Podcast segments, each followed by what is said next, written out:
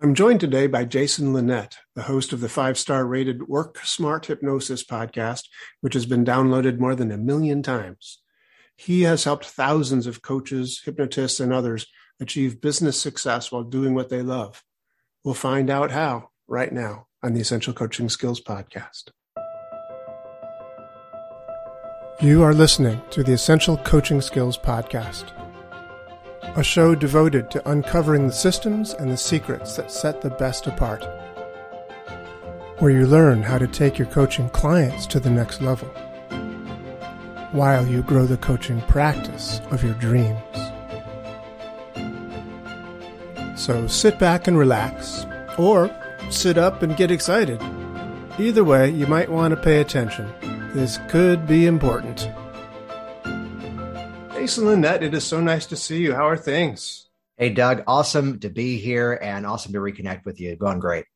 It's good. I am sitting at my Uplift desk, which I bought because of you. So if there's any one takeaway from this event, is that if you're like me and you're about 5'4" and you've become an expert as to how many books do you put under your laptop so the camera's at eye level, both Doug O'Brien and myself endorsed the Uplift Desk. The Uplift Desk, yes. Yeah. Well, I only got it because of you. But I was a number of years ago, just for the record, I was looking to do basically what I am doing now, which is doing podcasts and doing online trainings. And I'd set up an office in Manhattan that I got through Melissa Tears' center and soundproofed the joint. You know, I'd put new lighting in there. It was big production. And then I got basically a shopping list from you of things that I would need. So I got this stand for my microphone. I got this clamp to put on it. I got this circle light, specific circle light. I got this Uplift desk. I got carpeting. I did like everything. Which clearly, being in the coaching industry, this is why we got into the work, right? Right, this exactly is what we're really looking at. The stuff we didn't plan on becoming experts at.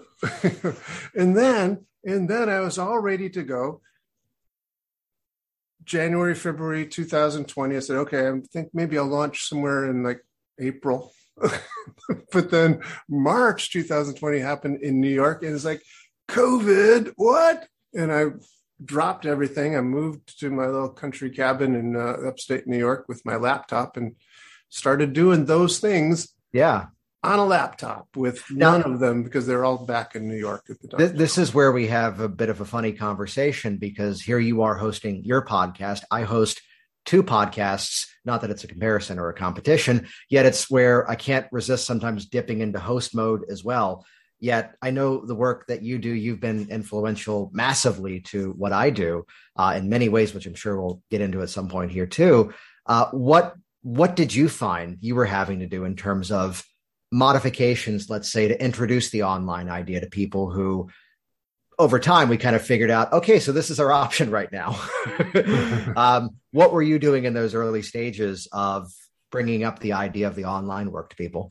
Well, I literally had no idea how it would translate to online. I was teaching sleight of mouth classes every 6 months, a year, or whatever, in live classes, and then I thought, well, I don't have anything to do that stuff with the podcasting stuff. So maybe I'll try a Zoom sleight of mouth class, see how that goes. Yeah. And I thought that, I'd get my usual 10 to 30 people, somewhere in there. And I got like 150 people signed up for the thing. Yeah, about that. And I thought, well, okay, this could be good. This could be a thing. And so, gradually I moved my desk and all those things that I purchased for the office in Manhattan, because it closed, and I've got all the stuff out of there, brought it up here. And so it's a little bit more professional now than it was at the outset.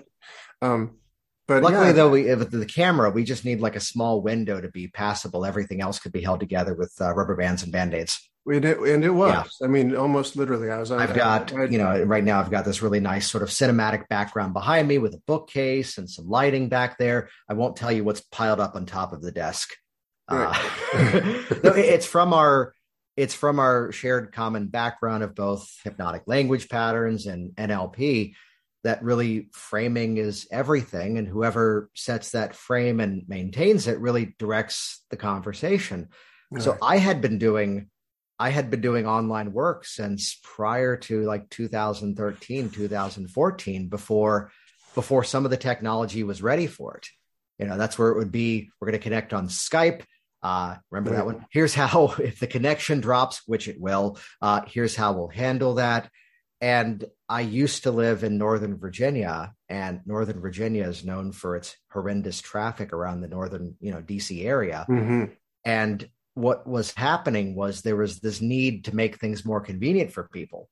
And out of the person who might have been 5 miles away in Annandale, Virginia, for him to go from Annandale, Virginia to Springfield, Virginia, it's 5 miles, but that's 45 minutes. Yeah. If you're lucky. If you're lucky. And the discovery was that, oh, wait a minute. This man had a fear of public speaking. He was a lawyer. And most of what they did in their practice, it was about how can we not go to court? How can we do everything as a settlement? And they would do everything in the offices. They'd bring in the other opposing counsel, and they do the meeting in their location, and anything they could do to avoid going to court, because then there were more fees. That's when things got more challenging. That's when they had to juggle more moving pieces. And I didn't predict this, but now I claim it intentionally, because that's often how we discover things. End of our appointment, he says, you know what's amazing? I'm sitting right now with my laptop in the room where we do these settlement meetings. And just now I feel so much more comfortable walking into this room. You and I both know this as anchoring, Connecting a sensory experience to another sensory experience. And even as early as then 2017, 2018, as a hypnotist, there's 3 reasons why online hypnosis is just as effective as in person, if not even more. The first is, once the hypnotic process begins, you close your eyes and you listen to me. So if that's the case, it really doesn't matter whether or not we're in the same room. Exactly. Second of all, credit to Howard Cooper in the UK for this lovely little sentence. Second of all, having had some nice, impressive looking offices over the years, the change never occurred in the office. The change occurred in your head. Mm-hmm. So you know what, Doug, wherever you've got your head, you can work.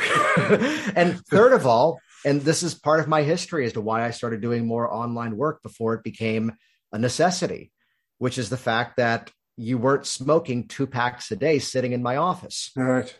You weren't getting upset with your family and emotionally eating in my office. You didn't have this fear of public speaking in my office. So let's do the work in the environment where you want to notice the change.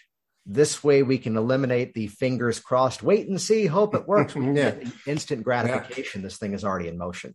Yeah, absolutely. So it's so valuable to test the work when you're doing something like that, like a elevator phobia. Let's go to the elevator and see. Let's go up top, see what happens. Exactly. So yeah, very, very, very good points. So I'm so happy to see you, and I'm happy to see you on Zoom, because I would hate to have to travel to Virginia. You don't live in Northern? I'm in Florida now, and it's today it's 82 degrees here in Orlando. When did you move to Florida? So again, business had already moved online. A friend of mine, the disclaimer to this is I love, his name is John Cook. He's a copywriter in the business world who says that you should never take advantage of people. However, it's okay to take advantage of an opportunity. Mm. And so as the world stopped in March of 2020, my wife, Michelle, had had a telecommuting job for, at that point, about 7-8 years. She's into 10 years with this company so far. We were kind of unhappy with the, not quite the quality of education, but the solution that in Virginia they introduced for virtual school, which mostly came around to the fact that, hey, we have 2 kids. Is there a way like we can stagger this? Are there other options? That it was too much juggling. And we decided, okay, for at least a year, and turned into a year and a half, let's homeschool. And it takes a village. My father-in-law was teaching history. He was teaching science. My wife was doing English, as well as sort of more social studies types things. We've all at times said, I wish they taught this in school. And so we did. We added segments for, at the time, our 7- and 9-year-old on personal finance and cooking. We've now got the 8-year-old who's offering to cook eggs for the entire family, because we've made a section on that. And in the midst of everything, all of my classes had mostly migrated online prior to the pandemic. And we kind of looked around and went, why don't we do this somewhere else? Yeah. And so the first thought was we'd always vacationed either Orlando or Daytona Beach. Let's sell the house, put everything in storage, come down, hang out for a bit, then come back and buy the next house, because we were already planning on moving, and just clearly things got sidestepped a bit. And simply the more we ran the strategy, the more we planned, the more it became cost of living, quality of schools. And this one specific part of Orlando was top notch, and we didn't have much of a reason to go back. And as business had already expanded online to the different podcast brands that I host, I no longer needed to hold on to the identity of a business that was called Virginia Hypnosis. Right. So there's a line, I have a background briefly working in backstage production and professional theater. And it's a line from vaudeville theater that the amateur changes their act, the professional changes their audience. And rather than going, what can't I do if I move? What can't I do if I'm out at a different location? What am I now creatively forced to do differently and problem solve in new directions? Which, of all people, there was an interview with George Carlin one time where he talked about why he kept doing HBO comedy specials. He goes, well, yes, first of all, they pay me a lot of money. But second of all, comedy's not like music. If you go to see the Eagles and they don't do Hotel California and all their other hits, you get upset. He goes, but if they come see me and they do the same act that I did on HBO, they're upset. Mm-hmm. So I burn the material by publishing it on television. So then I have to go back to writing and start something new. Interesting. And that's always been a motivational strategy of mine to go, it's not what can't I do? It's instead, in the words of Lauren Michaels, we go live at 11:30, whether we're ready or not. Yeah, for sure. Yeah. So moving everything 1,000 miles south and not quite reinventing, but amplifying the parts of the business that I was the most excited about continuing. That's very cool. And it is true. I mean, as I told you before we started on air, I'm talking to you from my living room in a little cottage cabin, little tiny house in the Hudson Valley of New York State. I had this office all set up in Manhattan, but I don't need that. And I haven't been there for 2 years, and it's just working just fine right up here. As long as we have internet and electricity. Nice.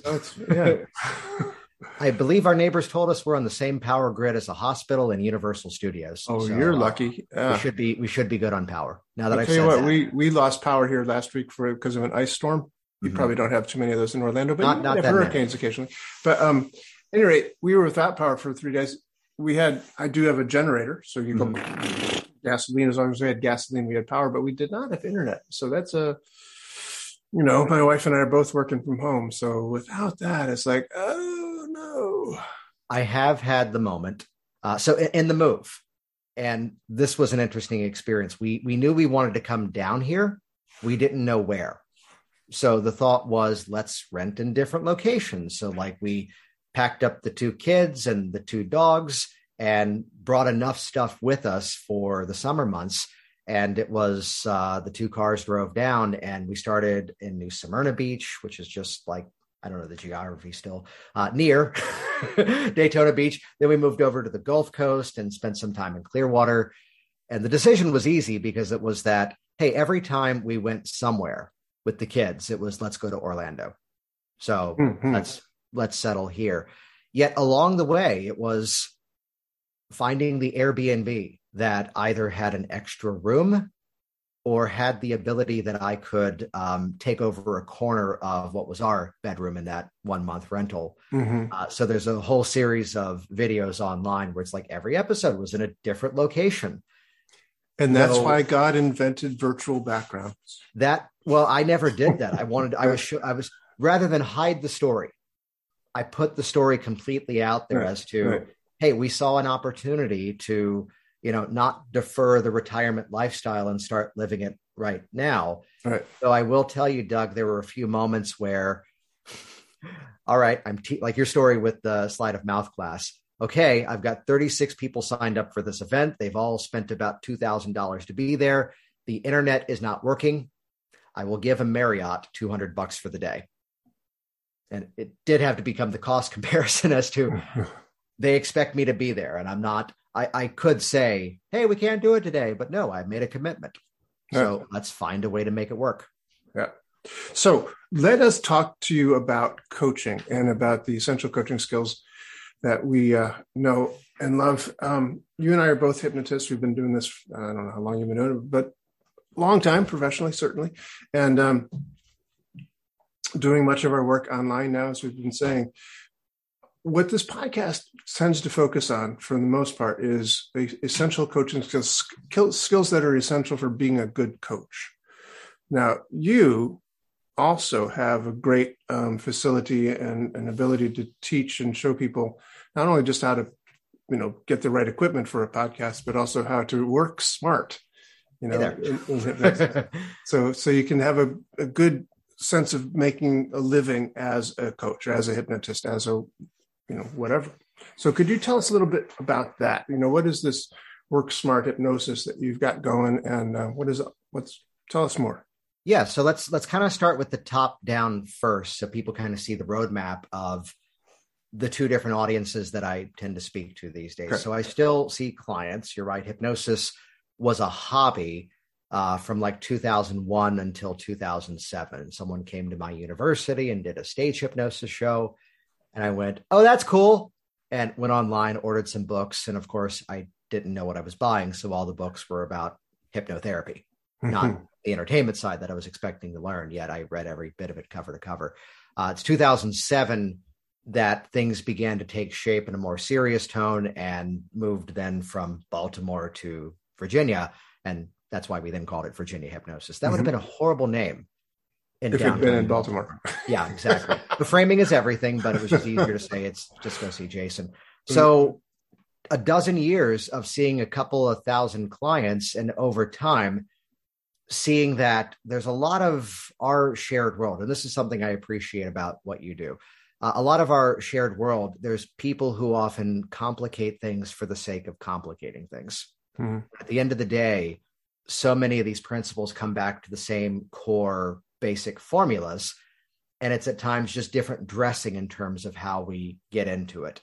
So be aware at times just to ask the question, what's this method actually doing? What's actually making it work? And it helps us to kind of pull back and go, oh, here's the mechanism that's creating the change, rather than this specific set of words, perhaps.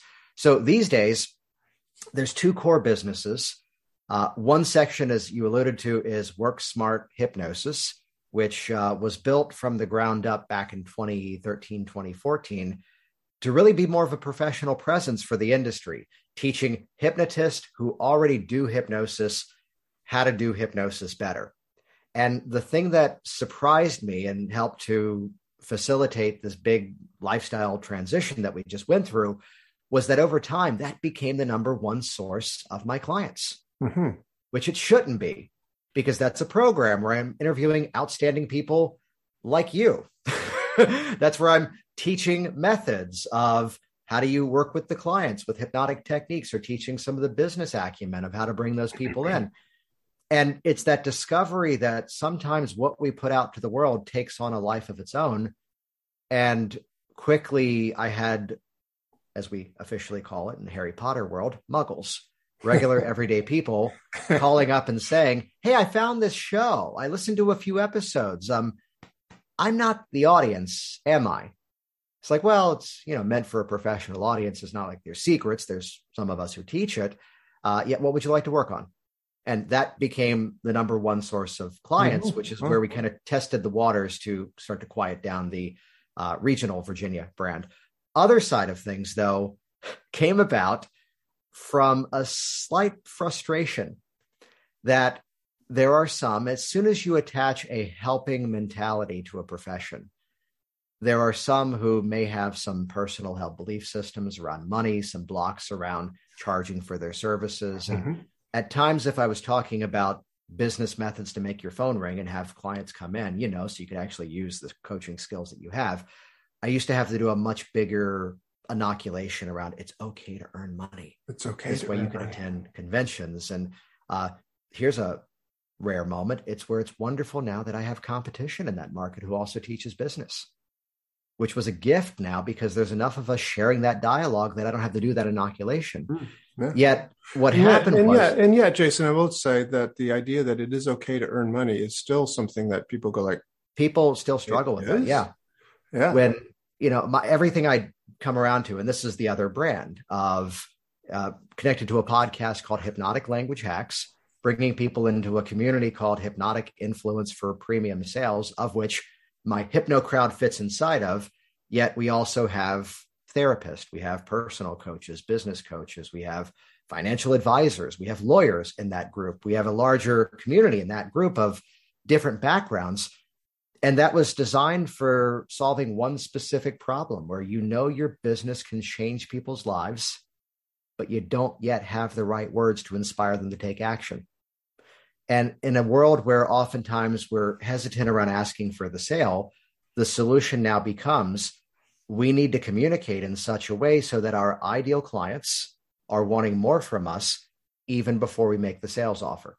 How do we ethically facilitate the situation where, like a magnet, we're attracting in the people who are a fit for what we do, and you and I both love modifying language, respectfully repelling away the people who are not an ideal fit, and create the world where, as much as I use the phrasing of Hypnotic Language Hacks, it's not about the clever closing strategy or the objection crusher. It's a whole system of ethical influence to have people selling themselves into it. So at the end of a sales consult, perhaps we might just have to say, okay, I've got Tuesday in the morning. Is that a fit? And that's the sales journey, because everything else we've done up until that point has crafted that message. So I wanted to share kind of that overview of it, because as we get into the exact strategies, the real takeaway that I had was the journey from stuck inside of a problem to now moving into the solution was nearly identical to confused buyer to satisfied buyer. Okay. That's good. We're always moving towards a common shared outcome. And that's a beautiful thing. So let me just stop you there, because that's a great way for people who are coaches or hypnotherapists or whatever. They're really good at that one thing, which is to help the client go from where the problems or stuck state is to the solution state. But you're saying that is really the same journey. It's an almost identical journey. It sounds like a scientific statement. It's more anecdotal, of course. Yet we're always selling the next step of a solution. So yes, sales, marketing, advertising, promotion, whatever words you want to use, often get a bit of a bad reputation, but only because we've been on the other side of someone doing it badly. Well, doing it badly, or you've used the word a few times now, ethically and respectfully.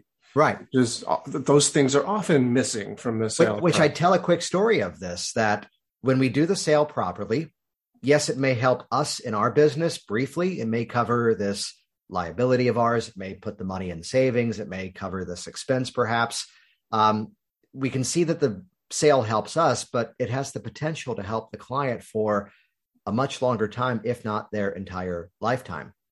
And again, as so many people would have this block around asking for the sale, sales is noble as long as you're working to solve someone's problem.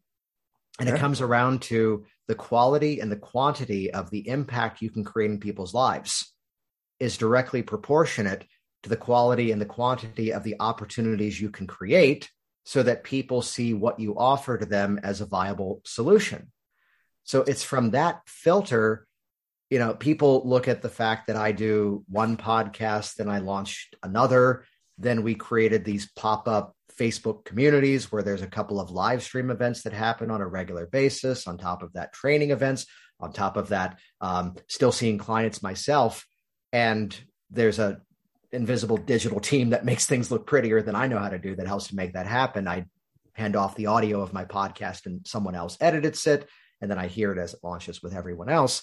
Yet there's this internal dialogue of, again, back to impact, where my internal filter is, if I'm getting blocked on something, if I'm getting stuck in my own mess, the language has to shift to, how dare you not make it easy for people to find this? And nice. To put that, this is that solution for what people label as imposter syndrome. Take that emphasis off of yourself, put it to that relationship and what impact you can create in someone's life. Yes, we can get, you know, like a marketer and say, there's 10 spots left in this calendar thing. Instead, no, the more time you're not spending optimizing your business and implementing the right strategies, yeah, okay, it's money left on the table, but those are lives you're not yet impacting. So let me stop you and ask you this. If one of our listeners is listening right now who has that feeling like it's not okay to earn money, to take money for helping people, that, you know, you should be benevolent like Jesus, you know, and if you can help people, you should help people out of the goodness of your heart. Mm-hmm. And it's not okay to earn money for that. If somebody is listening and has that belief, what would you say to them? I would say it's not a matter of belief in the money. What I often see as the rapid path to resolving that is truly understanding the value of the service that you provide. I go back to a man who I worked with who had a fear of public speaking. Mm-hmm. And the whole experience was, it's one of these corporate groups that there's like 8 different vice presidents in the company and 4 of the spots are open. And he's thinking to himself, no one here knows me because I'm hiding. I'm finding ways to back out of meetings. I'm the one sending the snarky email. Hey, can this meeting just be another email sequence? Why don't we just launch, there's a project management software called Slack. Why don't we just launch a Slack channel and just keep a dialogue going rather than the meetings? He was getting creative to find a way to back out of these things. Yet with the skill set he had, he goes, I'm ready for one of these leadership roles. And he saw the fastest pathway to get there was to stand out, which involved getting over the fear of public speaking. I have to fast forward the story like 2 years after I worked with him. And I get this phone call, and Doug, you know, when someone's speaking and you can hear in their voice that they're smiling, and he calls me up, I recognize the name right away. So I take the call as soon as I can.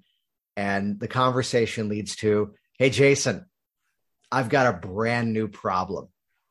And I already know where he's going, where he's like, well, first of all, you've changed my life. I got over my fear of public speaking. I'm now running the meetings that I was trying to put an end to. And because of that, I got promoted not once, but a second time. The new position pays me about $60,000 more a year. There's some travel benefits where I have a little bit more flexibility with my schedule. In this role, hey, he was ready. In this role, I can work from home 1 or 2 days a week. And this has been amazing. I couldn't have done it without you. However, I was waiting for the but. However, I'm now having to manage a team of people, and it's a bit of a cutthroat environment.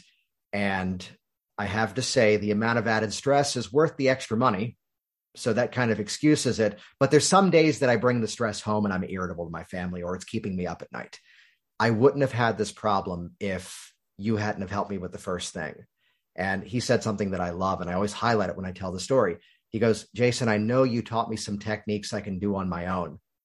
Yet I know I get a better result faster and easier when I work with you. Mm-hmm. How soon can I come back in? And we worked on that, and happy ending once again. I come back to the story because at the origin, it was this singular sort of surface structure problem of public speaking. Right. By the time we were done, it was elevation in status. It was increase in confidence. It was repairing a family dynamic. It was 2 years, an extra $120,000 of income. And here's all these massive things. Let's not get too dark on this, but here's what stress can do to the body. And now he's sleeping better. And that's clearly going to have some other benefits. Yeah. I look at moments like this. Here's the guy who, yes, he quit smoking. Yes, he's healthier now. Yes, he's now keeping $4,000 of cash in his pocket because he's not buying cigarettes. Right. Yet by implementing the right influential ethical sales process in our conversation, we suddenly hit on the fact, and I can hear him tearing up on the call, not for the sake of trying to twist the knife, but hey, I didn't grow up with a father. My dad was apparently a 2-pack-a-day smoker, unfiltered cigarettes, and he died when I was 4. I only have one memory of the man. Wow. And this is his story. He goes, I've got 3 kids that are all under 5 years old, and I want to be there in their lives. Yeah. My dad never met his grandkids. And like, here's the value we're creating in someone's life. And if we're sticking in that surface structure, if we're staying in the as I say it, the commodity role of dollars for hours or this modality, this one. That's where we start to see the real value we represent to people. And how dare you not make that available to people?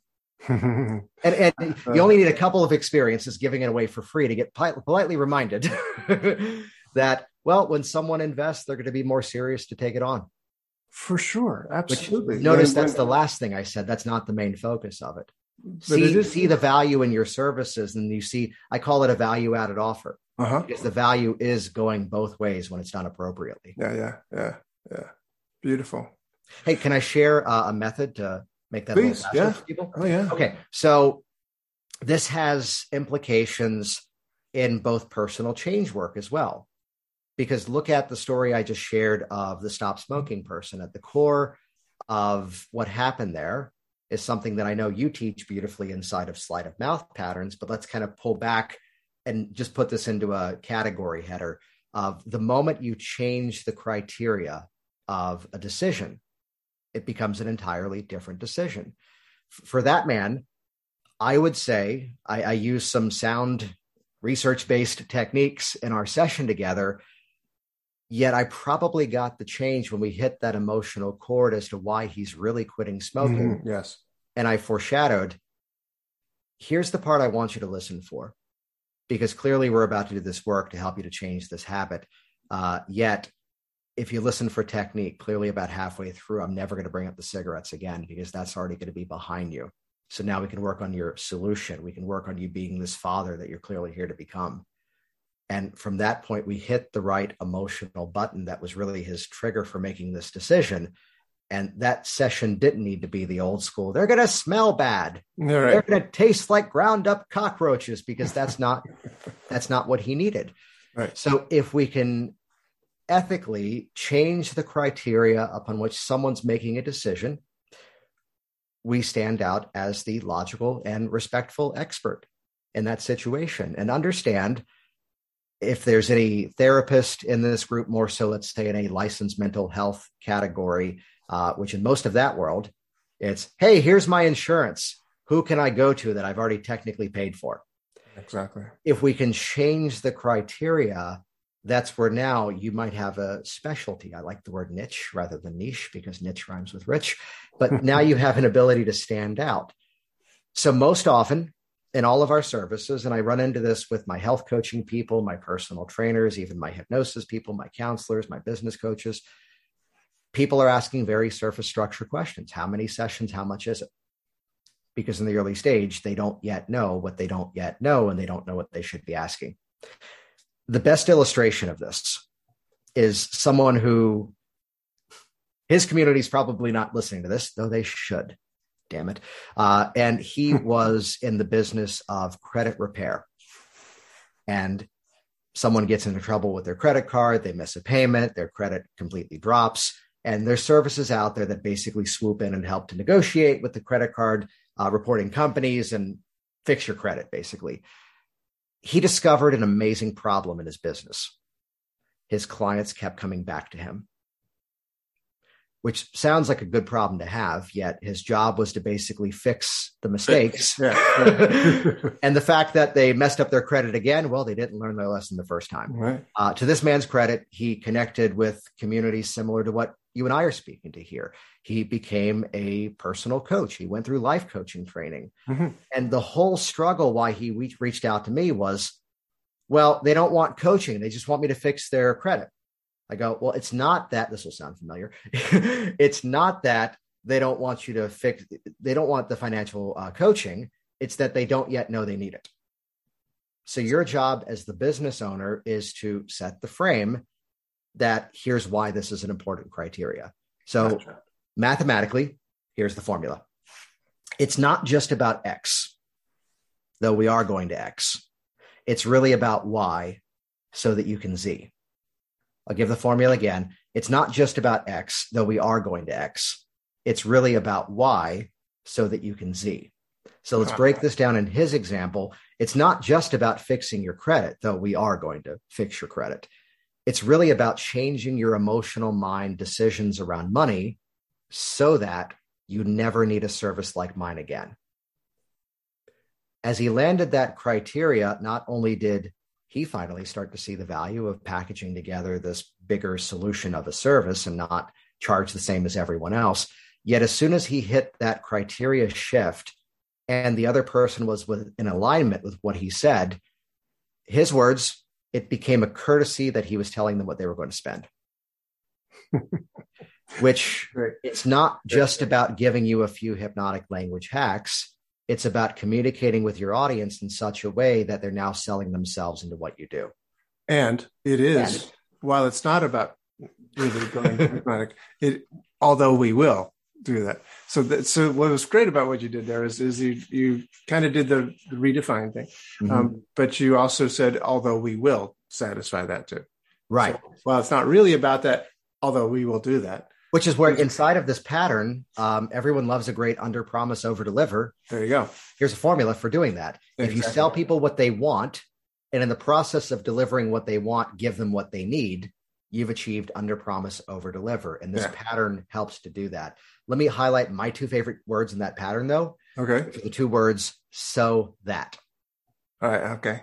We are far too often in explaining our services to our clients hitting the bullet points of features and benefits. And, you know, if it's the coach, I hired a personal trainer a while ago for the purpose of, we'd not ever met in person. He designs my strength training that I do. He tells me the macronutrients to kind of hit in my nutrition. And he can see in my app that I'm following his instructions. And we check in once a week. And it helped me to stop bouncing from one program to another. Instead, here's the one thing I'm doing. So I bring him up because they mention, oh, and we have a proprietary app you also get. I'm like, I've already bought an app that helps me track my weightlifting. And that was almost the reason why I didn't buy. I'm like, you're giving me stuff I don't really need. And he organically hit this pattern that, dag nabbit, I teach. Well, we have this proprietary app so that I can go in there for you and program the lifting, and I can see it without you having to send it to me. I'm like, that's been the bottleneck of working with anyone before in this category. I'm in. So whatever you offer people, we're going to meet 5 times. Install a cynical question in your brain of, so what? We're going to meet 5 times so that we can help you to resolve your problem and transition into living in the solution. You're going to get access to a digital library. Whoa, said no one ever. You're going to get access to a digital library so that you have, on-demand access to techniques to elevate your results and create other changes in your life. Right. So that record all of our meetings so that you can revisit the strategies with a new set of goals. Yeah. Very cool. So anytime you offer a thing, follow it up with the two words, so that. And again, this is how we start to pattern the language. So they're now selling into themselves. Beautiful. And that's what I love about what you do, Jason. And I will take full credit for the way that you think, having you took my sleight of mouth class so many years ago. Call it out. You solidified a philosophy of mine. We're recording both audio and video right now. I know you produced audio, yet the opening chapter of a book that I wrote, which I'm holding up and you all can clearly hear it right now.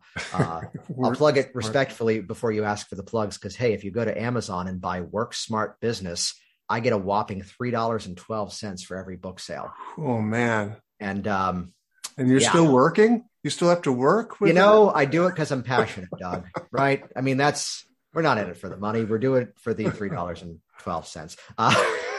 No, but the opening chapter is a basic reframing thing that I just nicknamed the power of premise. That years of seeing clients, I would have people come in with the same reporting goal, with the same reporting background. And now that I'm retired, I want to lose weight. One guy's saying it's every reason it's going to be easy. One guy's saying it's every reason it's going to be hard. And it's not the criteria, it's not the experience around us, it's the perception that has to be shifted. And learning sleight of mouth from you helped to give the patterns to make that happen more consistently. In hypnosis trainings, they often would say, children are always in a state of hypnosis because they believe in magical things. And I heard that and I went, no. I can remember being 4 years old and not for the sake of being obstinate, This is a good positive imprint. Luckily, I had the foresight to change my thinking. An ambulance drove by, and I hear a family member say, "You hear that? Someone's having the worst day of their life." That's a positive message to a 4-year-old little child. And I remember that moment succinctly, responding out loud, or she might be having a baby, or we had a family member who went through some sort of, I forget if it was kidney or liver disease. And suddenly it was like a Thanksgiving dinner and the phone rang and the donor's ready and he's in the taxi within 5 minutes. Wow. And I remember the sound of the ambulance. So it's not the thing, it's the response to the thing. And the learning of the various sleight of mouth patterns gave me a way to do that more intentionally. And I thank you for that.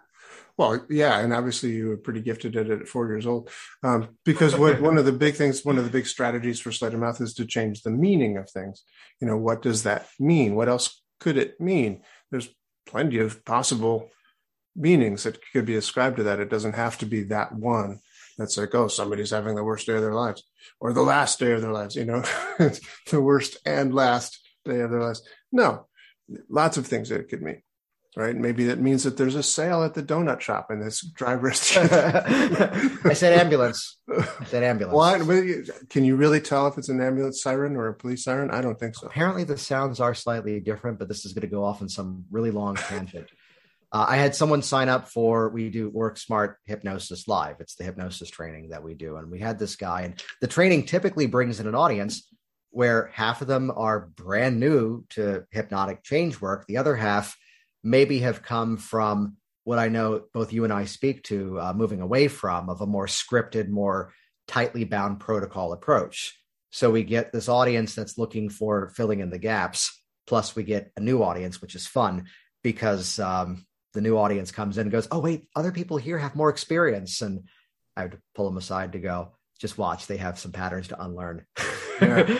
You're the blank slate. You're going to get this faster. They're going to have to unlearn some things along the way. Yet we had this guy, JD, who it's like the second day of class, and I had to pull him aside to go, "Wait, you've trained in this before, right?"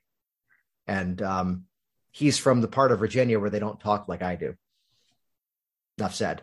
And, "Well, sir, you know, I think I got skills that are pretty similar to this." I'm like, "What do you mean?" He goes, "I've never studied this at all. But I'm a firefighter, I'm a paramedic, I'm an EMT, I'm a first responder." And I bounce around these different roles because it's a small county. And he goes, "I realized early on, whatever I say when I show up to the scene of an accident, whatever I say, it's what you've already called yesterday as the prestige suggestion. Whatever I say is going to stick.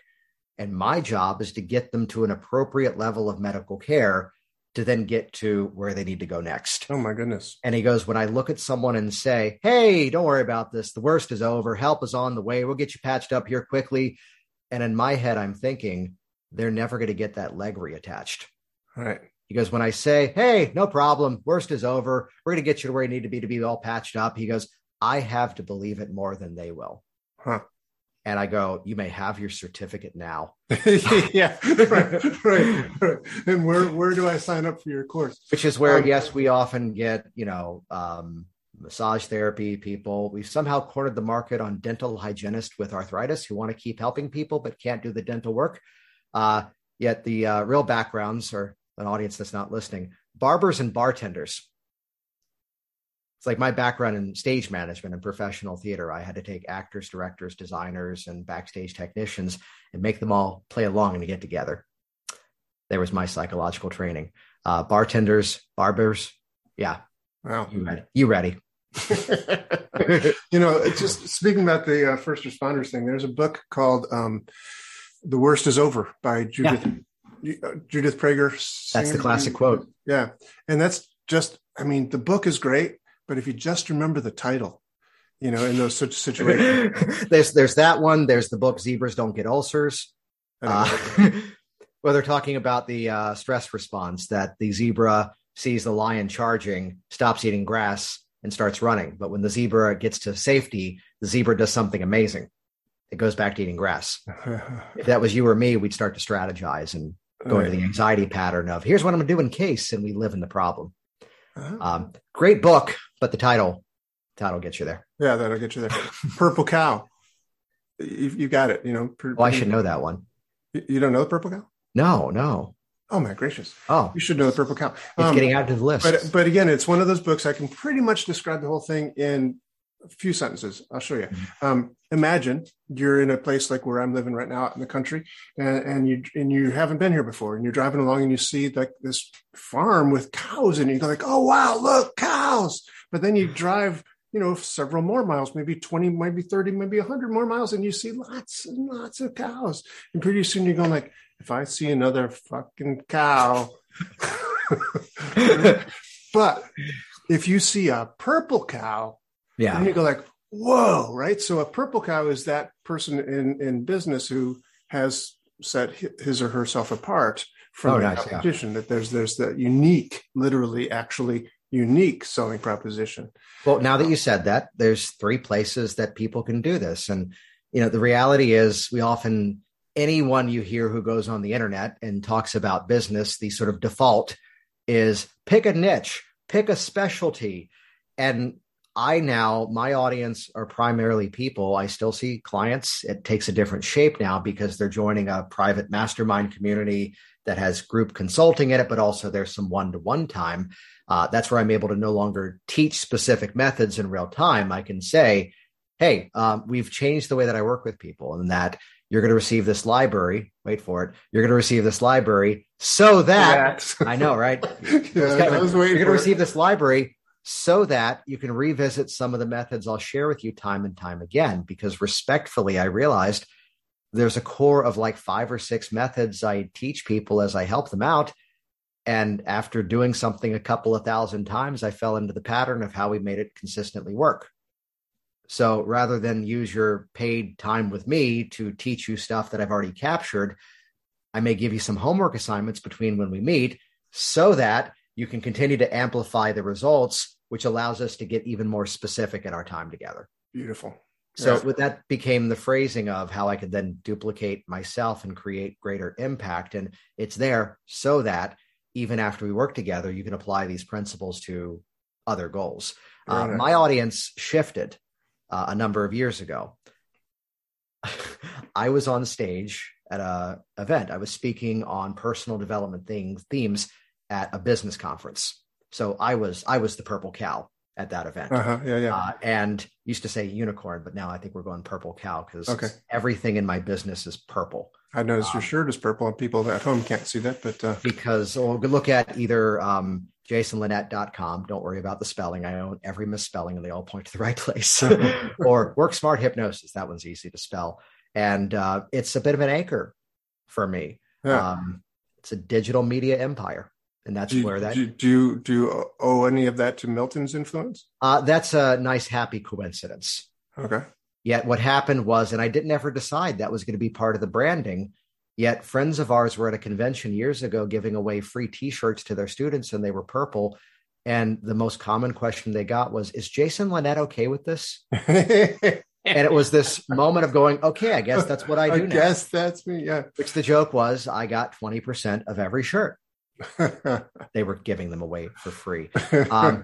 We were about to go to something deeply niching down. So yes, thank you. I slipped in my presentation and I forgot my words.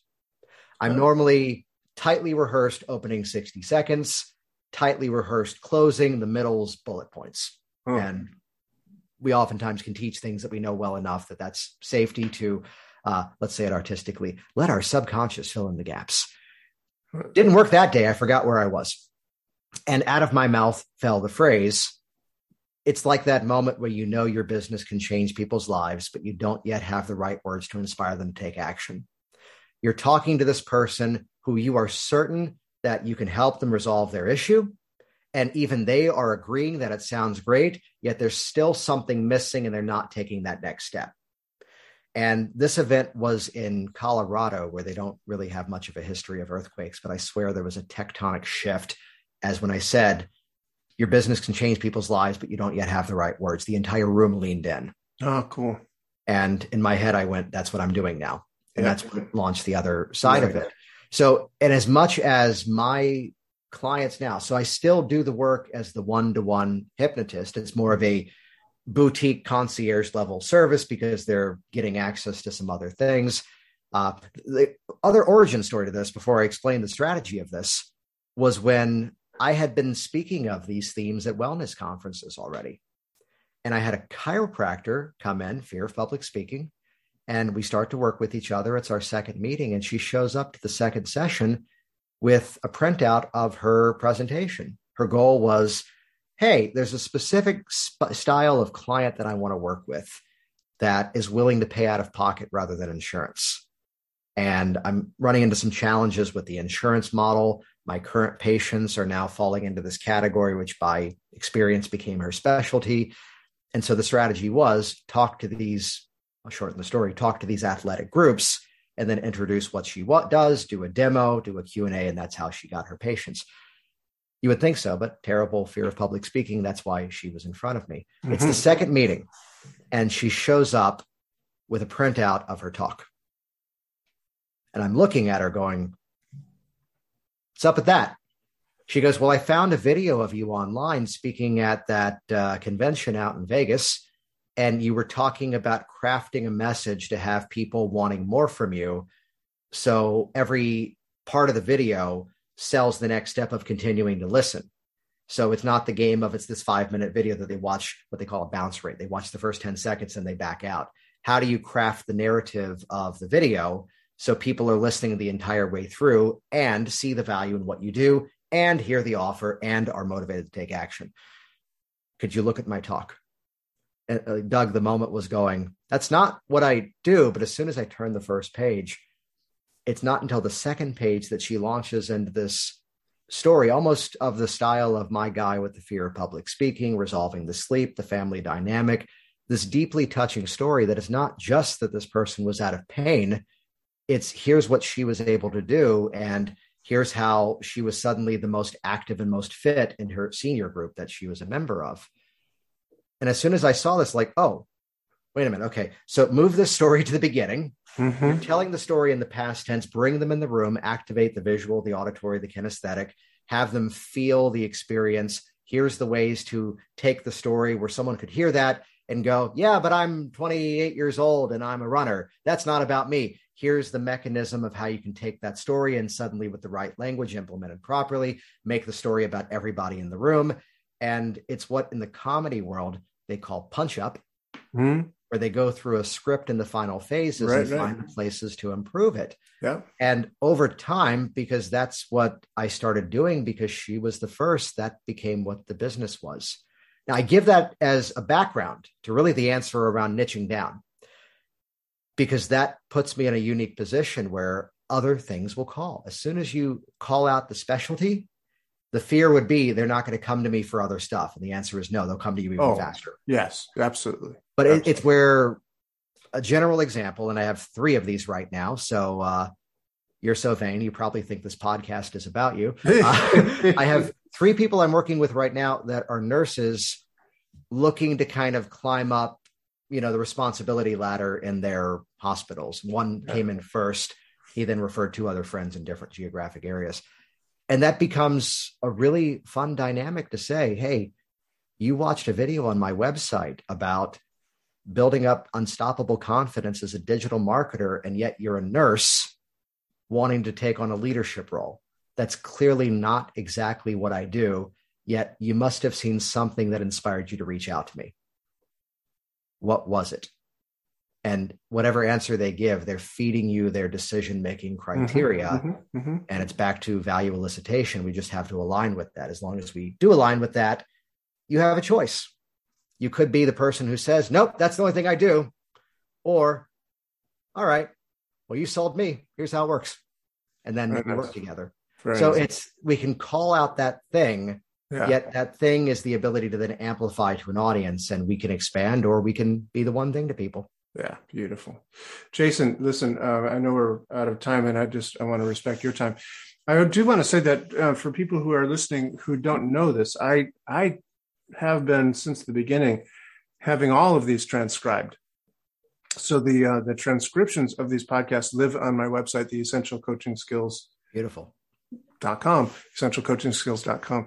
And it's a very cool, I don't know if you've ever seen this kind of thing. It's very cool transcript, but if you go to the transcript and click on any of the words that you want to, it takes you right to the podcast, yeah. So you can listen to it from that point forward. It's very cool. So some of these gems that Jason is just sort of like putting out there, if you want to figure out what they are, go there and read them, because they'll be there when you listen to this. By the time you listen to this podcast, they'll be there for you to read it and listen if you want to. But my goodness gracious, this is everything I'd hoped for and more. Tell me one more time the two names of the two podcasts that you have. You know what? I'll send everybody to a much easier resource. Okay, cool. Give you, I kind of told the story around this, so let's share it. Let's take everything Doug just said and let's give a slight backstory to it.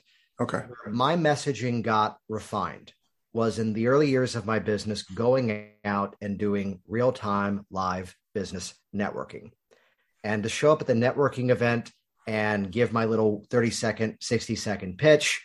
That's how I got real-time feedback. If I said it this way, no one talked to me after the meeting. If I said it that way, I had a line of people. Oh, wow. And over time, I would go in and, let's date the story, I'd have the little Olympus mini cassette recorder in my suit jacket pocket, and I'd record what I said and be able to track, this one worked, model it. This one didn't work, scrap it. And so what you hear sometimes that sounds smooth, look at that arc of how we learn. We begin with what we don't yet know is what we don't yet know. And then it becomes natural by doing it. So the rest of the story that leads up to this resource was, once the messaging was dialed in, amateur changes their act, professional changes their audience. That's when I started capturing my elevator pitches as videos on my various websites. And that's what took the business globally. Now, what we did, though, was I kept looking for what's the formula, and we unpacked it into something I now call the video influence system, which, how long should the video be? As long as it sustains attention. You can do all 7 steps of this video influence strategy in 45 seconds to a minute's time. You could also use the same formula and do an entire 1-hour webinar presentation. Yet by mapping, how do we gather the attention? How do we increase expectation? How do we not introduce ourselves at the wrong time? Yes, that was an intentional double negative. How do we instead introduce ourselves at the right moment, so that you'll hear this formula later on? How do we invite our audience to care before we ever ask them to listen? Where every step of the communication is logically leading to the next step. So not only do they hear the end of your message, but they also understand the value and are inspired to take action based on your offer. I hinted at this earlier, people misspell my last name. So we picked up JasonInfluence.com, and that's easy to spell. If you go to JasonInfluence.com, it gives you on-demand access to this video influence system training, 7 steps. And I give you an encouragement ahead of time. Start with it as a framework, and that's going to help people to get up and running and increase that confidence in your messaging. Though at the same time, after you've tested it for yourself, if you have specific adjustments, I want to swap part 3 and 4. If that fits, that's now in alignment with your messaging, and you're going to project that with better confidence. So as we like to say, never, ever, ever use absolutes. And that's a free on-demand training. Again, it's JasonInfluence.com. That'll bring you into the world of everything else and share the podcast here. Fantastic. Jason, thank you so much for your time. Incredibly valuable. I appreciate it. And it's good to see you. Should I briefly share my testimonial of your work now that we're here and capturing this? Sure, why not? Do you hear that smile in Doug's voice? So I have 2 children. My daughter, Claire, is at the time of this recording about to turn 11 years old in 2 months. My son, Max, is about to turn 9 years old in about 2 months as well. At the first ultrasound, they almost had the same birthday. My wife goes, "What happens if both kids have the same birthday?" And the answer was from my head, in April. Oh, it means we really like July. Yeah, right. Do the math. And it turns out Doug O'Brien's work is life-changing, because the night I graduated from Doug's sleight of mouth training turned out to be the night that Max came into existence. Not that he was born, but 9 months earlier. That was a July training. So, Doug, thank you. Yes. Sincerely. Very welcome. His eggs, so I was able to help Jason be influential enough to have a nice night. I'm trying to find all the worst phrases I can do. If you've had the goal of conceiving wonderful language patterns and giving birth to strategies that can help many, many clients, Doug O'Brien is your man. There you go. On that note, I'll say goodbye. Thanks so much. Well, that's our show for today. Thank you so much for joining me. If you want any more information about today's show, please visit our website at www.essentialcoachingskills.com. Be sure to tune in again next week for our next episode and discover even more about the systems and the secrets that set the best apart.